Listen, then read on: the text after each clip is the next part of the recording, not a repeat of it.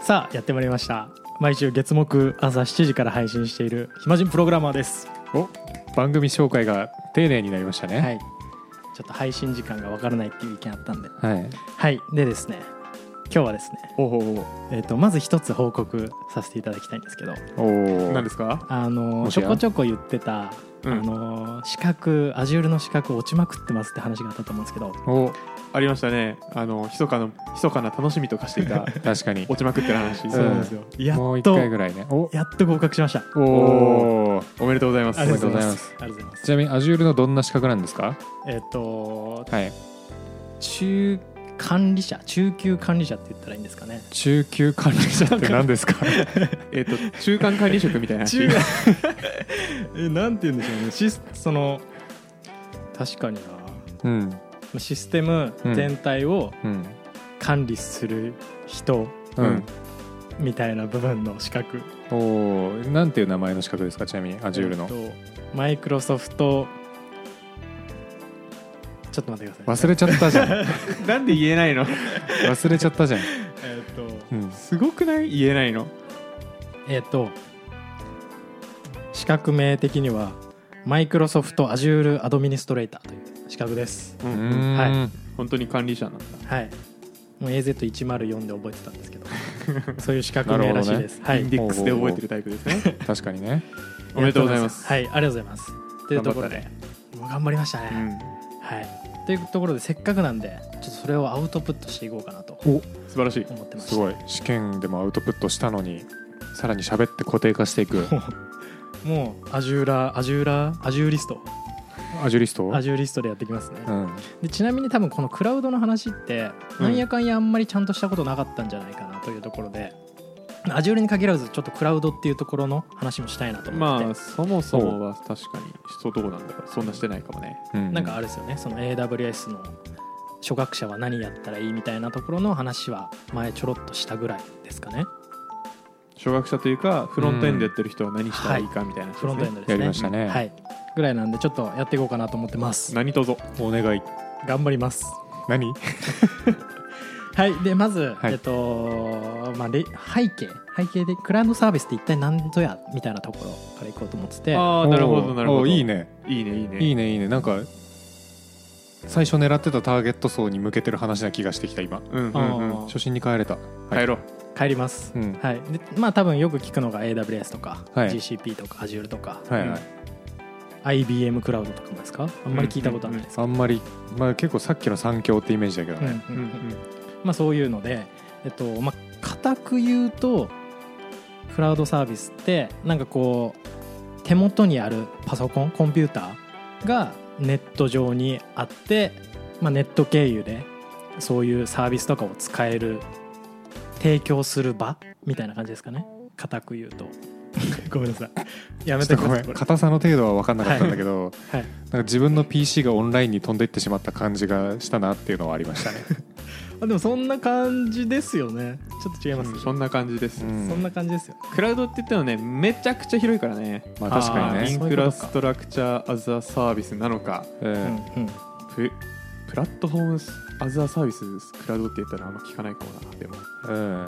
まあでもザ・クラウドって言ったらなんか本当にさっきの AWS、GCP、うん。Azure みたいななんかこう細かいパーツが提供されててそれを自分で組み合わせてサーバー作りますよみたいな。うんうんうん。系が多いイメージありますけどね。うんうんうん。まあ他にもねうん。ギガファイル便とかね、ああ、うん。なるほど。クラウドに保存みたいなね。はい。あークラウドストレージってやつですそうかそうそうそう。ほうほう。ファイヤーストレージとか。まあそういうなんか、なんだろう。手元にないインターネットのどっかにあるなんかの設備を利用してるのをなんかまるっとクラウドって言ってるうん。感じですね、イメージしやす。最近そっち系 SARS って呼ばれることの方がなんか多くなってきた感覚ありますね。あちゃんとね言語が浸透して分けようっていう。うん。なるほど。さはい。SAS ですね。サービスアザーサービス？サース。ソフトウェアアザーサービス。そうですそうです。サービスアザーサービスって意味が分かんない。小泉進次郎みたいになってる。新次郎公文出してしまった。進次郎公文みたいになってるはい。はい。でですねちょっと話が進んでしまったんですけど、うん。でえっとまあ調べたところによると歴史的に、このクラウドがなんか出てきたり歴史的なところで言うと、まあ、うん。サービスのその提供する手段として企業がまあ、自社のああいうのサーバー使ってましたけど、うんうん。まあ、なんかインターネットの普及によって、えーとまあ、データセンターとかをそのクラウドに上げて、えーサービサービスを提供する方がよくねってなってます。なんでかっていうとそっちの方がコストがかかんなかったり、うんうん。えっと、スケーラビリティが、えー向上するっていうメリットあるからこっちの方がいいよねっていう風になったみたいなんですね。でちなみに、ちなみにその初学者ポイントというか僕が分からなかったそのスケーラビリティっていう言葉なんですけど、はい。ああそうだね。いいよほう。ほう分かんなかったです。はい。いめっちゃいい。でえっとまあこれはなんでしょう。た需要の増減に応じてこうなんか柔軟に対応できるというか、うん。まあうん。多分具体的に言うと例えばなんでしょうライブのチケットとかを買いたいみたいになった時に発売日みたいなのあるじゃないですか、うんでそういう時アクセスバーってめっちゃ来ると思うんで、うんうん。まあ、そういう時になんかこう、ね、自社内手元のパソコンだったら一気にパソコンバーって増やしてこうそのアクセスに対応できるようにするとかって結構不可能じゃないですか。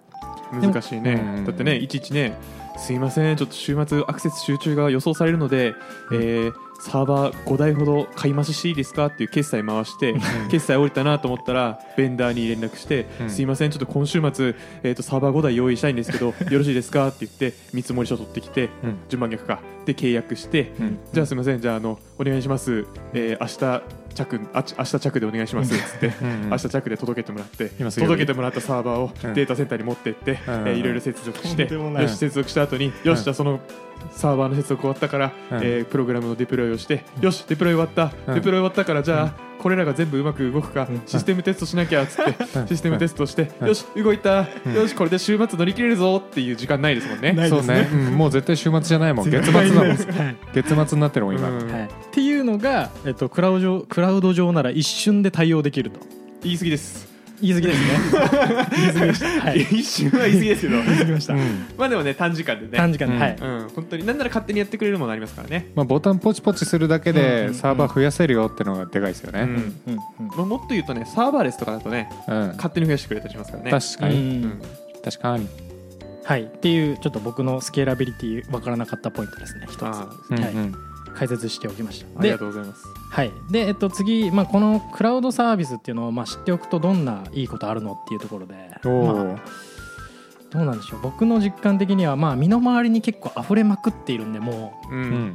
なんで、えっとまあ、しかも便利すぎるんで、まあ、そういうの知っておくとなんかこう理解して使いこなすことができるようになるんでめっちゃ便利なんで使いこなすと、えっとまあ、暇作れるのかなと思って。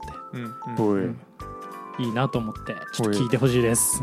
はい付け足していいですか？はい。はい、はい、僕非常にクラウドいいと思ってて。お。なんでいいかって思っいいと思ってるかっていうとさっはい。き順平が言ってた、まあ、ものにも若干似てるんですけど少人数で大きいものを作れるようになるんですよ、クラウドがあると。うん。うんうんえっと、さっきみたいに自分たちでサーバー持ってるとサーバーってまあまあ壊れるんでちゃんと面倒見たりとか、うんうん。えーあサーバー増やさなきゃって言ったらさっきみたいに決済回してとか、うん。あーえーっとミドルウェアのバージョン上げなきゃとか、えーするときは頑張って上げなきゃいけなかったりするんですけど、うんクラウドはその辺まるっとやってくれたりするので、うん。そうすると人がいらなくなるんですね。うんうんうん。なるほど、で人って単価クソ高いんですよ。うんうん。サーバーよりも。なので、えっとまあ、少人数でちゃんとしたシステム作れるっていうのが多分クラウド人気のうん。要因ですね、うん、なるほど。確かに。コスト削減はそれにもつながってくるんです、ね、そうそうそう。結局人件費ってめっちゃ高いからうん。人がいらないっていうのはコスト削減うんうんなるほど。夜間データセンターに泊まり込みでなんかいろいろトラブル対応するみたいなことがなくなるんですね。そ家で泊まり込みになるわけですね。うそう。代わりに AWS の人が泊まり込みしてるだけ、なるほど。ありがとえー、なるほどなるほど。ありがとうございます、うん。はいじゃあここからは、えっとまあ、ちょっと僕が Azure やってたんで AWS とかじゃなくて、えっとまあ、Azure を例にとって、まあ、具体的なこんな機能ありますみたいなのをうん。ざっくり説明していこうと思ってます、おお Azure 全く触ったことないわ。僕はあ私。のちょっとだけお。ほんのちょっとだけ。Azure ぐらい。あー10ぐらい、あほうって触ってるな。まあ、言うてね1個システム作った、一1回だけ1個システム作ったですえーおー。はいお願いします。はい、ははいい、いきます。で、えっと、まあ、Azure こんな感じだよっていうところで、えっと、まあ、まずはマイクロソフトが提供しているそのクラウドプラットフォーム、クラウドコンピューティングプラットフォーム、うんうんうんうん。まあ、クラウド、はい、Azure なんですけど、えっと大きくは僕が勉強してて思ったのは5つ。まあいろいろあるんですけどとりあえず5つ押さえておけばっていうところで、まず1個、えっと Azure Identity と,、えっとお次、名前から想像つきますねなんか。確かに。えー VM、えっと仮想マシン。あえー違うわ、えっとバーチャルマシン。バーチャルマシン。です。ごめんなさい。だよね。バーチャルマシンです。はい。でもなんかネーミングストレートでいいですね、確かに。うんすごい。確かにな。ここれがあれですよね。E- AWS でいう EC2 ですよねおそらく。EC2 だね、うん。でアイデンティティが IAM だね。うん。うんうんうん。はい。でえっとあとは次ストレージはいえー、Azure ストレージですね。ちゃんと言うと。うん。Azure ストレージストレージはい。すごい命名がストレートですね。確かに。これは S3 的な感じですかね。そうですね多分。うんうん。そうです。はい。えっとバケットですよね。そうそうそうそう、はいはい。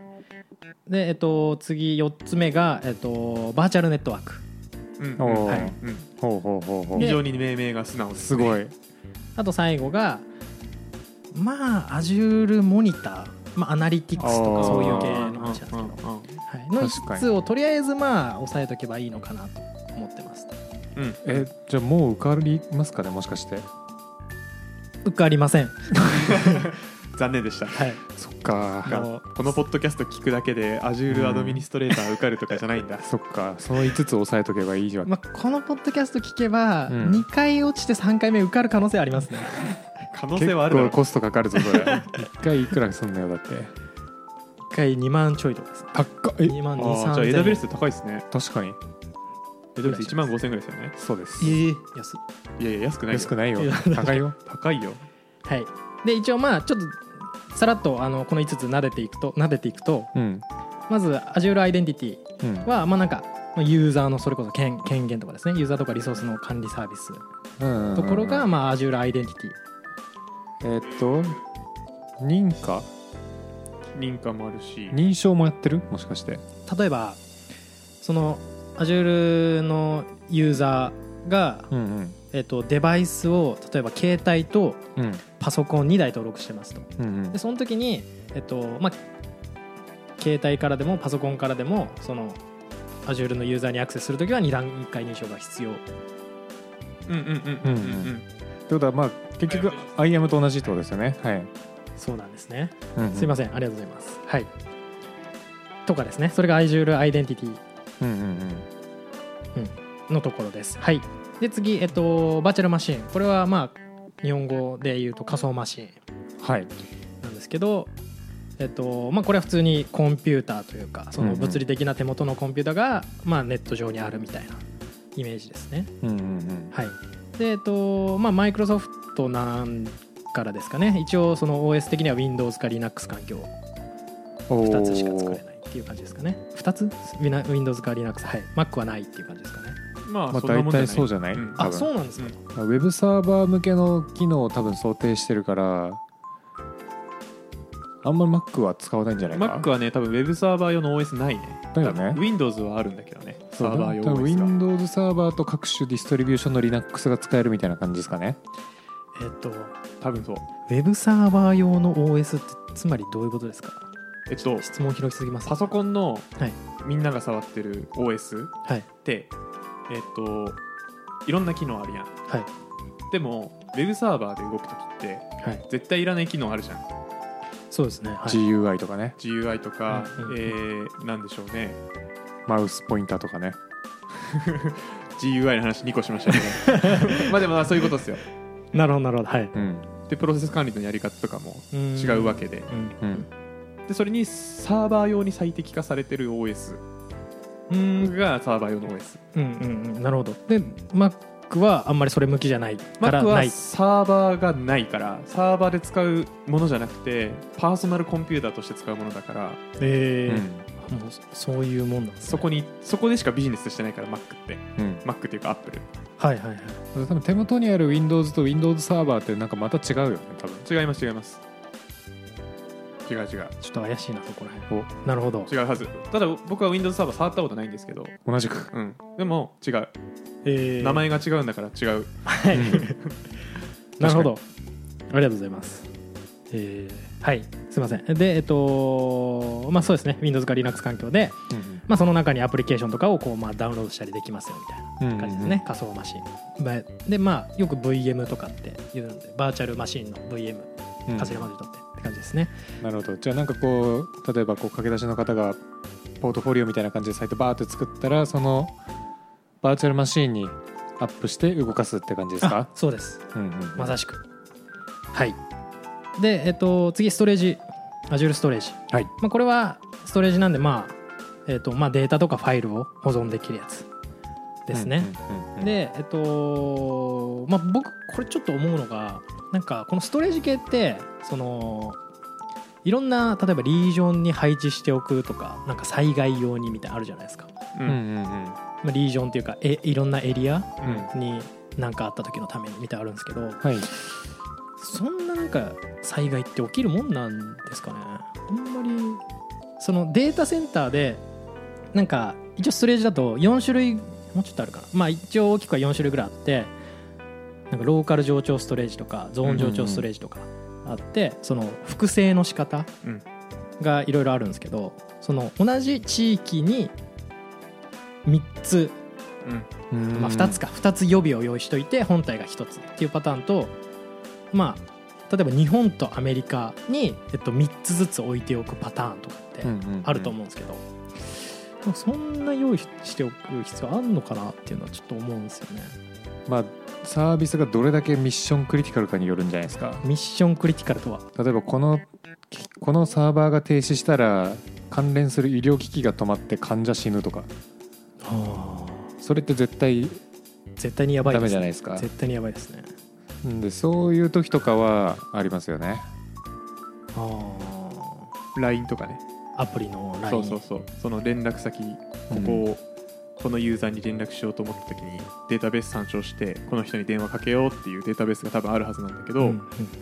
災害とかで例えばね東日本大震災がありましたと、うん。でもう日本真っ二つに分けて東側のデータセンター全部死にますと、うん。うん。ってなった時にうわもうデータ復旧できないってなったらだるいやん やばいですね。とんでもないですね。ユーザーも超減りそうだそうよねそうそう。それってねおビジネス的にめっちゃ大変だしね。数千人いる従業員が路頭に迷うみたいな、ううん。うわー俺のせいだ。システムアーキテクトの俺が適当な設計したから。従業員数千人が路頭に迷う。10月やばい。それ。いやあるのか。いやでも本当にその0.01%とかのためにそういうことをしておくっていう感じですよね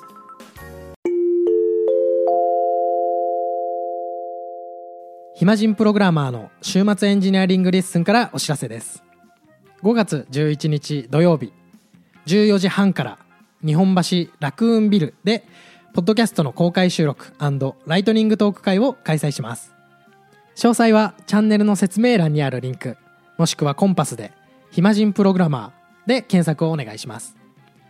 たくさんエンジニア仲間を作りたい人集まれー。懇親会もあるよ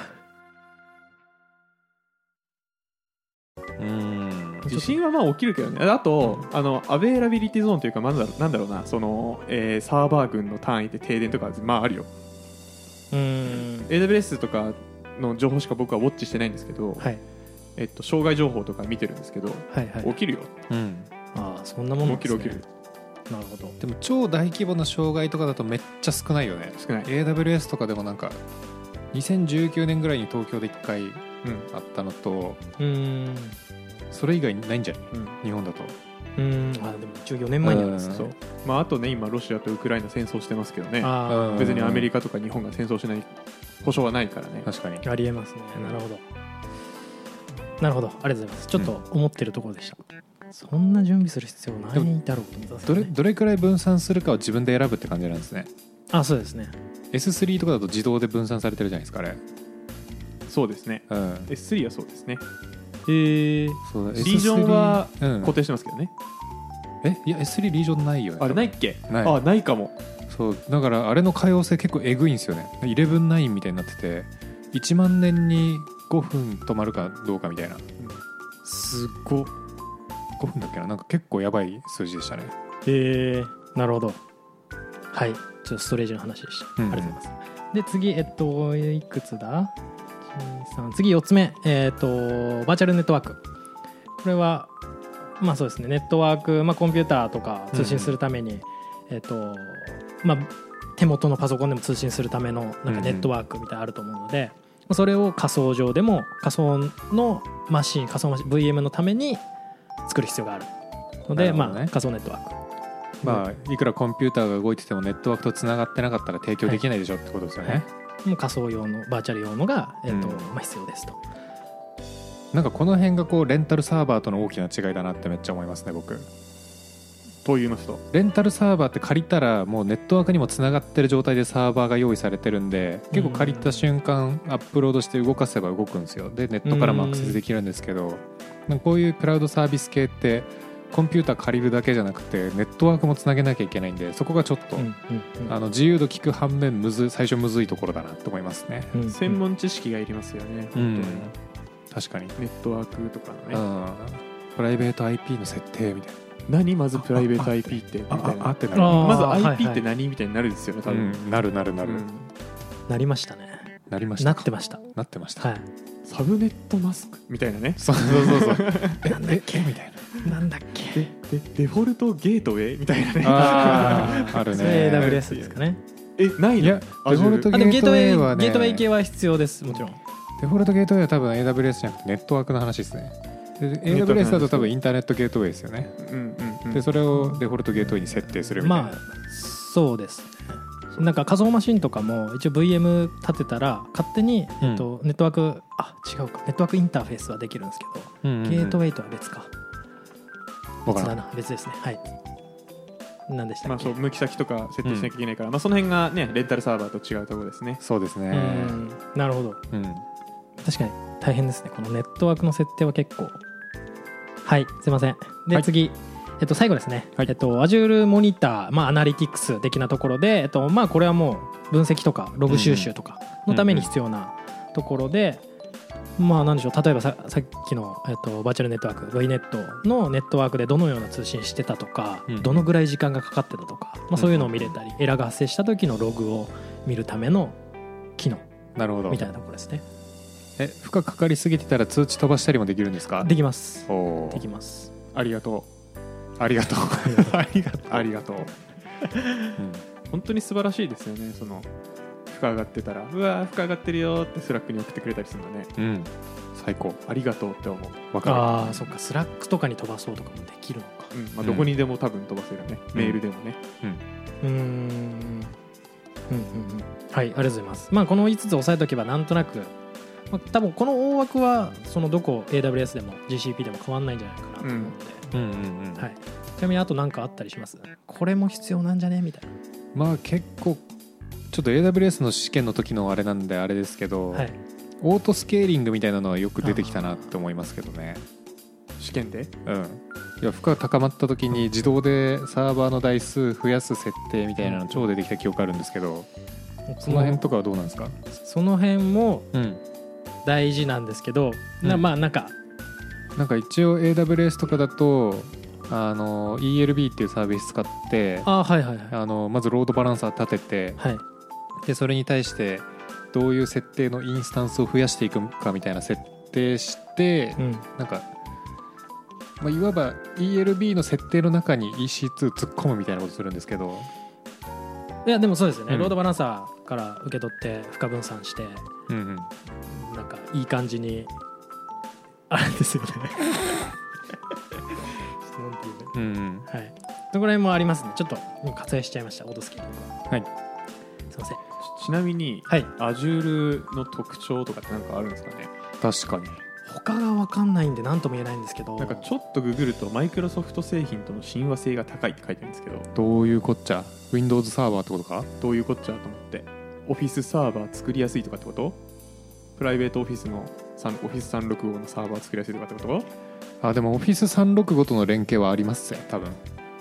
ありますね。ありますぜちょっと調べます。サービス名がシンプル。まあそれはそうですね、うん。詳しい人お待ちしてます。ちょっと分かんなかったわ、うん。お待ちしてます。ちなみに資格を取ってはい、はい、良かったなって思うこととかありますか？いやマジでうん。システム全体がやっと見えました。おそれは素晴らしいことですね。やっと見見えてる今。見えました。君の目にはこのシステムが見えているか、はい。もうなんかどこにまあ、まずなんかアプリケーションがあったとして、まあ、ウェブなんていうんですか 3, 階層。ウェブフロントの部分と中間サーバーバックエンドの部分と、えっと、DB の3階層があってでなんか、まあ、クラウドの場合だとそのウェブだけパブリックからアクセスできるようにして、ロードバランサー用意して。おいてでなんかまあ必要に応じてはフファイアウォール飛ばしてみたいになってで中間サーバーと DB はプライベートだけでアクセスしてでプラスなんかこうその時にストレージとかそのバックアップとかもちゃんと一緒に取るようにしてとかっていうのをなんか学んだんでうん全体が見えてなんか整理されました、全体見えてるの大事っすよね。それはすごい重要ですね、うん。なんか普通の人はそういうの基本情報でやると思うんですけど、うん。うんうんそこをすっ飛ばしてできたんなら偉いというかすごいなと思います、うんうん確かに。うん。結構ハードだったんじゃないって思う。めちゃくちゃハードでした、ネットワークとかサーバーとかセキュリティの知識がない中で、多分アドミニストレーターってネットワークもセキュリティもうんうんうんうん。うん多分問題あるでしょ、はいはい。確かに。そう上長かとかね、うんうんうん。なんで？みたいなね。うんうんうんううん。ん思うよそりゃ。それは思うよ。いや。2回も落ちたしな。2回もしたんで2回もしたんで、まあでもねそう全体が見える資格はだからね大事だと思いますよ、うん。でシステムに特化してるっていう意味ではね基本情報ってなんかちょっと関係ないって言ったらあれですけどうんうんうん。やる意味あんの？みたいなのあるじゃないですか、確かにね。うんいやまあ意味あるんですけどうんありますよ。分かりづらいのがあるじゃないですか。そのシステム作るとこから入った人からするとね、うんうん。あこれ本当に、えーなんだろう。例えば、えー二進数っているんですかみたいなね。うんうん分かんないいけど、えーあとなんかあるかな。プロジェクト管理とかね。ボトルネックとか考える必要あるんですか？本当に？みたいなね、はいはいはい。思うことあると思うんですけどその点ね多分開発というか、うん。エンジニアリングに閉じてると思うんでこういうクラウド系の管理シスうん。資格は。うん。まあ難易度高いと思うけどね基本とかよりは。確かに。まあでも良かったですねこれよかったです。本当取れてよかったです、うん。そうしかも全体像を見えるとデバッグの時の精度上がりますよね仮説というか。ああなるほど。その観点なかったですけど確かに。いやもうねこれめっちゃあるんですよ。あのもちろん僕あの普段メンターやってるんで、えー全体像見えてない人たちに教えることが多いんですけど、はいはいはい。やっぱ仮説がねあその角度で来るんだみたいなのがねあるんですよね、確かに。うん、確仕かに。仕組み知ってればこれ絶対ありえないから弾けるのにこの部分も仮説として出てきちゃうんだっていうのがやっぱあって。ましてやね世界が全部見えてないですからね。まそうそうそうそうそうそうそのフェーズにいたことがないんでうんうんうん。その気づきは今のりさんしか喋れなかったですね。その通りいい話してる。いい話してるんです今。本当にいい皆さん今いい話してまます僕が。はい、うん。なるほどね。えうん、なのでこれから多分順平のデバッグ精度上がっていくことだと思いますよ。ーいや上がりましたねもう。上がってる。う分かんないもう上がってた。うん。だいぶはい、うん。でそんな感じですね。えっと一応一応？はい、はい。まあ、クラウドの特に Azure はまあそんな感じですと、うんうん。そこら辺押さえとけばまあ他のクラウドもこう理解できるんじゃないかなっていう同じような感じだった。うんうんうんうん。はい。まあ、一開発者として参加するのであればそのぐらいでいいかもしれないですね、うん。まあ、プラスね、えっと Azure SQL データベースっていう名前らしいですね。とかぐらいかな。多分一開発者として参加して仮想マシン上で開発するんだったら、うんうんなるほど、開発者側。開発者として、うん。うん。いやもちろんシステム触ろうと思ったらね多分そそれだけじゃ多分乏しいよ。まあ確かにね。多分乏しいと思う、うん。セキュリティ系の話とか全くなかったですね。うんうん確かにセキュリティセキュリティそうですね。難しいですね。はい、うん。セキュリティも割愛しちゃいました。あいやいいんじゃいいいいと思ういいと思う、うん。はい、ありがとうございました、はい。ます。僕とのりさんでできない話を持ってきただきありがとうございます。頑張りまし確かに。た、まあ、一応あと、まあ、身近なもので言うと多分ありふれてるもので言うと、うん。まあ、なんかもう本当あらゆるものですけど例えば代表的なので言うと G メールとか Twitter とか Facebook とかもクラウドですよね。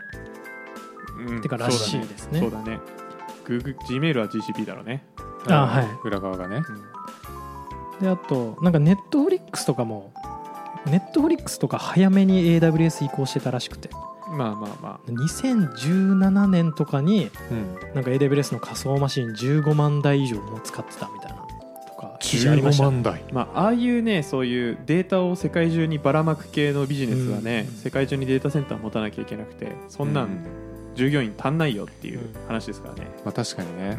それが2017なんでコロナあってから今何台になってんだろうって感じですけどね。確か確かに。まああとストレージだしね。多分主に使うのは、んんうんうん。逆に今オンプレに戻ってくるっていう流れもあってうん。うんえー。うんうんうんでもそれは一部シーンに限られてるんですけどはい、どういう状況かっていうと GPU リソースを使う時ですね。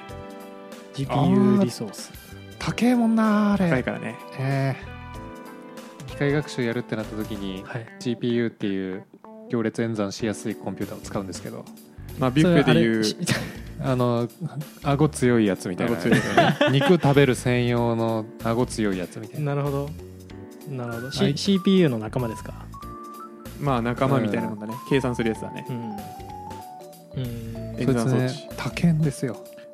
クラウドで使うと。あクラウドの GPU はめっちゃ高い。そう。えっ、とうん。1か月つけっぱなしにしておくと別にそんなに強くないインスタンスでも100万超える。うん。そういうのあるんですね。ある。へえ。だから買った方が早いやんっつって。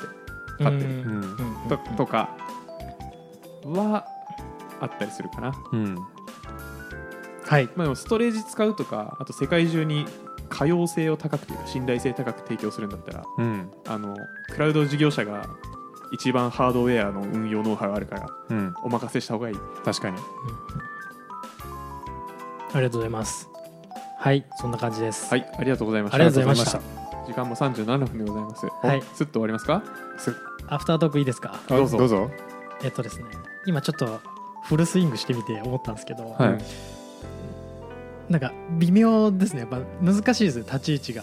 どういうこと？どういうこと？ああ普段は君が質問する側なのに、はい。僕がやっぱ下に下下というか、うん。まあ、駆け出しとしてやるわけですけど僕がなんかこうカイチさんもノリさんも知ってるであろうことを僕がなんかこう言っていくじゃないですか。ずっとカイチさんいやノリさんは知らないよ。うん。知らない。Azure とかね 触ったことないよ。大丈夫。知らないよ。うん。知らないか。知らないなと思って聞いてたけど順平が勝手に知ってんだろうなと思って話してたんで多分。そうじゃあよかったです。思い込みだ。思い浮かべました。何でもないです。大丈夫大丈夫。はい、うん。ちょっと別の話も一個いいですか？あいいよいいよ。はい。えっ、と基本情報試験申し込みました。おおえも来月のう早っ。13日。ちょっと延攻長する。めてない？攻めてない？延長するかもしれないですこれ。結構あれボリュームはあるよ。ちょっと延長するかもしれないです、うん。はい。学習計画立てる前に申し込むタイプなんだ。い確かにね。でも8月中には取りたいなと思ってますや結構時間ないよじゃあ。結構。それでも攻めてます？せ結構攻めてる気がするけど俺2ヶ月ぐらいかけて。のりさんでですか？まあゆそんなにあれだけどねおの受験みたいな感じで猛勉強はしてないけどあゆっくりゆっくり 2, 時間2ヶ月ぐらいかけてやったね。俺は覚えてない。あちょっと不安になってきたな。でも範囲は広いからね普通に。うん。まあでもね合格ライン低い。うんああ確かに。うん。受かるんだったらそうか。でしかもこれ Azure のやってるしね。うんなんか試験時間とかだいぶ短くなってるっぽいですね。午前試験90分とか。もともとなんか2時間半とかでしたよね。覚えてない。覚えてない。はい。2時間半はないんじゃない？さすがに。2時間とかじゃあれなくても。150分とかじゃなかったマジ？すごいね。僕の時もテストセンター方式だったんでもう終わった瞬間帰れるみたいな感じでしたね。うーん。めちゃくちゃ覚えてないけどすんごい早く試験終わらせてずっと午後試験の勉強をした気がする、でなんなら午後試験ノーベンで行って当日だけで乗り切った気がするうんうんうんすご確か。はい。って感じで大丈夫？頑張れ。資格頑張ります、いいね。頑張れ。次は落ちないように。そうだね。うん。でも1ヶ月って聞いてなんかこいつ落ちるんじゃないかなって思ってる 自分がちょっといる。伸ばそうかな、そういう芸みたいになってるね。うん。はい。